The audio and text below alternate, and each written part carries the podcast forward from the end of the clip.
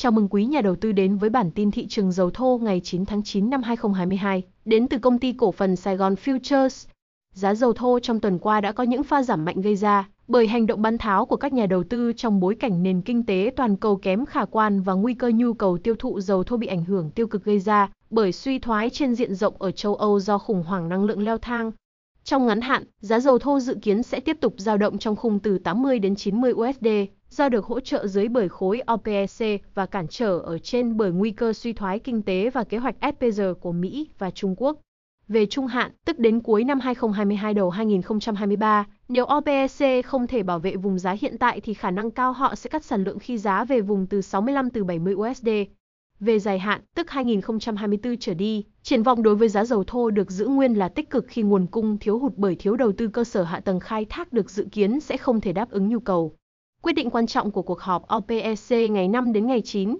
Có thể nói, đây là quyết định quan trọng nhất của cuộc họp lần này vì nó mang ý nghĩa khối OPEC không còn bị bó buộc vào khung thời gian định kỳ hàng tháng hoặc 3 tháng để quyết định hạn ngạch nữa, mà khối có thể triệu tập một cuộc họp bất cứ lúc nào. Quyết định này kết hợp với việc OPEC đã liên tục nhấn mạnh rằng khối sẽ cắt hạn ngạch sản xuất nếu thỏa thuận Iran thành công trong vòng 2 tuần qua, cùng với việc cắt hạn ngạch sản xuất cho tháng 10 đi 100.000 thùng cho thấy sự đồng lòng rất cao của khối, trong nỗ lực ổn định giá dầu trong một khoảng tối ưu để giảm thiểu các rủi ro trên thị trường. Dưới góc nhìn của khối OPEC, vùng giá trung bình khoảng 80, 85 đến 90 USD là vùng tối ưu khi nó sẽ cân bằng nguồn cung và nhu cầu thế giới trong hiện tại, đồng thời sẽ thúc đẩy đầu tư vào cơ sở hạ tầng trong tương lai.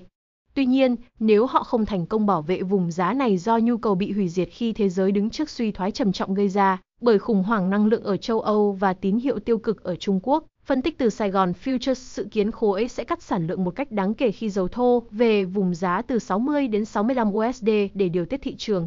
Tồn kho dầu thô thương mại Mỹ tiếp tục duy trì gần bằng với tháng 8 năm 2019. Nhìn chung, số liệu tồn kho và nhu cầu nội địa Mỹ tiếp tục tạo áp lực giảm lên giá dầu thô, khi tồn kho thương mại vẫn tiếp tục duy trì tương đương với mức trước đại dịch và nhu cầu nội địa đang đi vào pha giảm của chu kỳ hàng năm. Tồn kho dầu thô thương mại của Mỹ không bao gồm những dầu trong SPR tăng 8.8 triệu thùng so với tuần trước. Ở mức 427.2 triệu thùng, dự trữ dầu thô của Mỹ thấp hơn khoảng 3% so với mức trung bình 5 năm cho thời điểm này trong năm. Tồn kho xăng động cơ tăng 0.4 triệu thùng so với tuần trước và thấp hơn khoảng 6% so với mức trung bình 5 năm cho thời điểm này trong năm.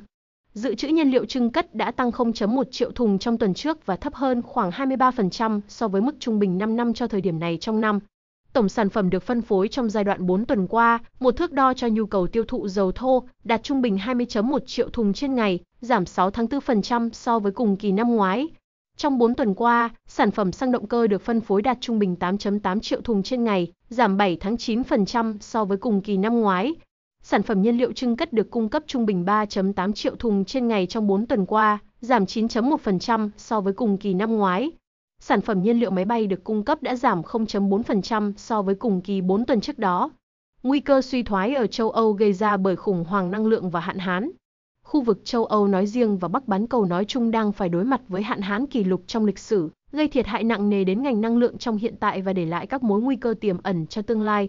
Bộ phận chịu ảnh hưởng đầu tiên từ hạn hán là thủy điện, khi mực nước trong các con đập trở nên cạn kiệt. Nguồn thay thế linh hoạt và nhanh chóng nhất cho thủy điện là khí tự nhiên và nhiên liệu hóa thạch, Tuy nhiên, việc này tồn tại một mặt hạn chế đối với châu Âu khi họ mất đi nguồn cung khí tự nhiên từ Nga. Hơn thế nữa, mực nước sông rất thấp gây khó khăn cho việc vận chuyển than cho các nhà máy điện và vận chuyển các sản phẩm dầu mỏ để tiếp cận người dân và các trung tâm phân phối và trạm xăng. Nghiêm trọng hơn, mực nước sông thấp còn cản trở việc vận chuyển nguyên liệu đầu vào cho các nhà máy sản xuất. Điều này sẽ buộc nhà máy đóng cửa và dẫn đến nhu cầu thấp hơn đối với dầu khí và năng lượng bao gồm cả điện. Ngoài ra, phong trào ESG và xu hướng xanh hóa toàn cầu cũng bị ảnh hưởng tiêu cực bởi hạn hán. Ví dụ, ở Trung Quốc, hạn hán đã dẫn đến việc đóng cửa các nhà máy sản xuất tấm pin mặt trời và các bộ phận cho tua bin gió. Hơn nữa, nước rất cần thiết đối với quá trình sản xuất nhiên liệu sinh học, thành phần chủ chốt của phong trào ESG và cho tương lai của nền đối với các loại cây trồng được dùng để chiết xuất ethanol như cây mía đường và ngô. Tóm lại, nếu thiếu nước, cuộc cách mạng xanh sẽ gặp phải cản trở vô cùng lớn, từ đó có thể dự phóng nhiên liệu hóa thạch sẽ tiếp tục đóng vai trò lớn trong việc cung cấp năng lượng cho hoạt động sản xuất toàn cầu. Tóm gọn, tác động của hạn hán đối với các ngành công nghiệp năng lượng như những gì đã đề cập chỉ là một phần nhỏ của vấn đề lớn hơn, nó sẽ có tác động đến mọi nguồn năng lượng và nó có tác động đến cả nguồn cung lẫn nhu cầu trong ngắn hạn. Về dài hạn, nó sẽ hạn chế các phong trào hướng tới nền kinh tế xanh và điều đó sẽ làm tăng nhu cầu dài hạn đối với khí tự nhiên và nhiên liệu hóa thạch bao gồm dầu thô. Kế hoạch của Thủ tướng Anh Quốc Charles nhằm giảm bớt ảnh hưởng của khủng hoảng năng lượng. Bà Liz Truss, tân Thủ tướng Vương quốc Anh đã công bố rằng sẽ giới hạn hóa đơn năng lượng tiêu dùng điện dân dụng của người dân trong 2 năm và chi hàng tỷ USD để hỗ trợ các công ty điện lực. Charles cho biết hóa đơn năng lượng trung bình của hộ gia đình sẽ được giữ ở mức khoảng 2,50 không bằng Anh trên năm trong 2 năm, ngăn chặn một bước nhảy vọt về giá dự kiến vào tháng tới, đe dọa tài chính của hàng triệu hộ gia đình và doanh nghiệp. Các phương pháp hỗ trợ ngành công nghiệp năng lượng mới cũng sẽ được áp dụng, với việc bãi bỏ lệnh cấm khai thác và cấp các giấy phép thăm dò dầu khí mới được cấp cho biển Bắc. Riêng Bộ Tài chính và Ngân hàng Anh sẽ khởi động một kế hoạch trị giá 40 tỷ bảng Anh để bảo vệ các công ty năng lượng khỏi tình trạng siết chặt thanh khoản do giá khí tự nhiên cao kỷ lục cao ngất trời. Có thể nói, đứng trước cuộc khủng hoảng năng lượng có thể kéo toàn bộ nền kinh tế châu Âu đi vào suy thoái, Vương quốc Anh đã có các chính sách đầu tiên nhằm thúc đẩy đầu tư cơ sở hạ tầng cho việc khai thác dầu thô ở biển Bắc. Nếu kế hoạch này được các nước khác ở châu Âu tham khảo và triển khai, khả năng cao châu Âu có thể rút ngắn thời gian và giảm nhẹ các tác động tiêu cực của cuộc khủng hoảng năng lượng. Đồng thời, ngành công nghiệp dầu khí trong tương lai sẽ tiếp tục nhận được dòng tiền đầu tư mới. Tuy nhiên, liệu việc sự tập trung vào khai thác dầu khí được điều động hơi muộn màng tại thời điểm này có thể bù đắp cho gần một thập kỷ thiếu hụt đầu tư cơ sở hạ tầng, hay không vẫn còn là một bài toán khó đối với châu Âu nói riêng và ngành năng lượng toàn cầu nói chung.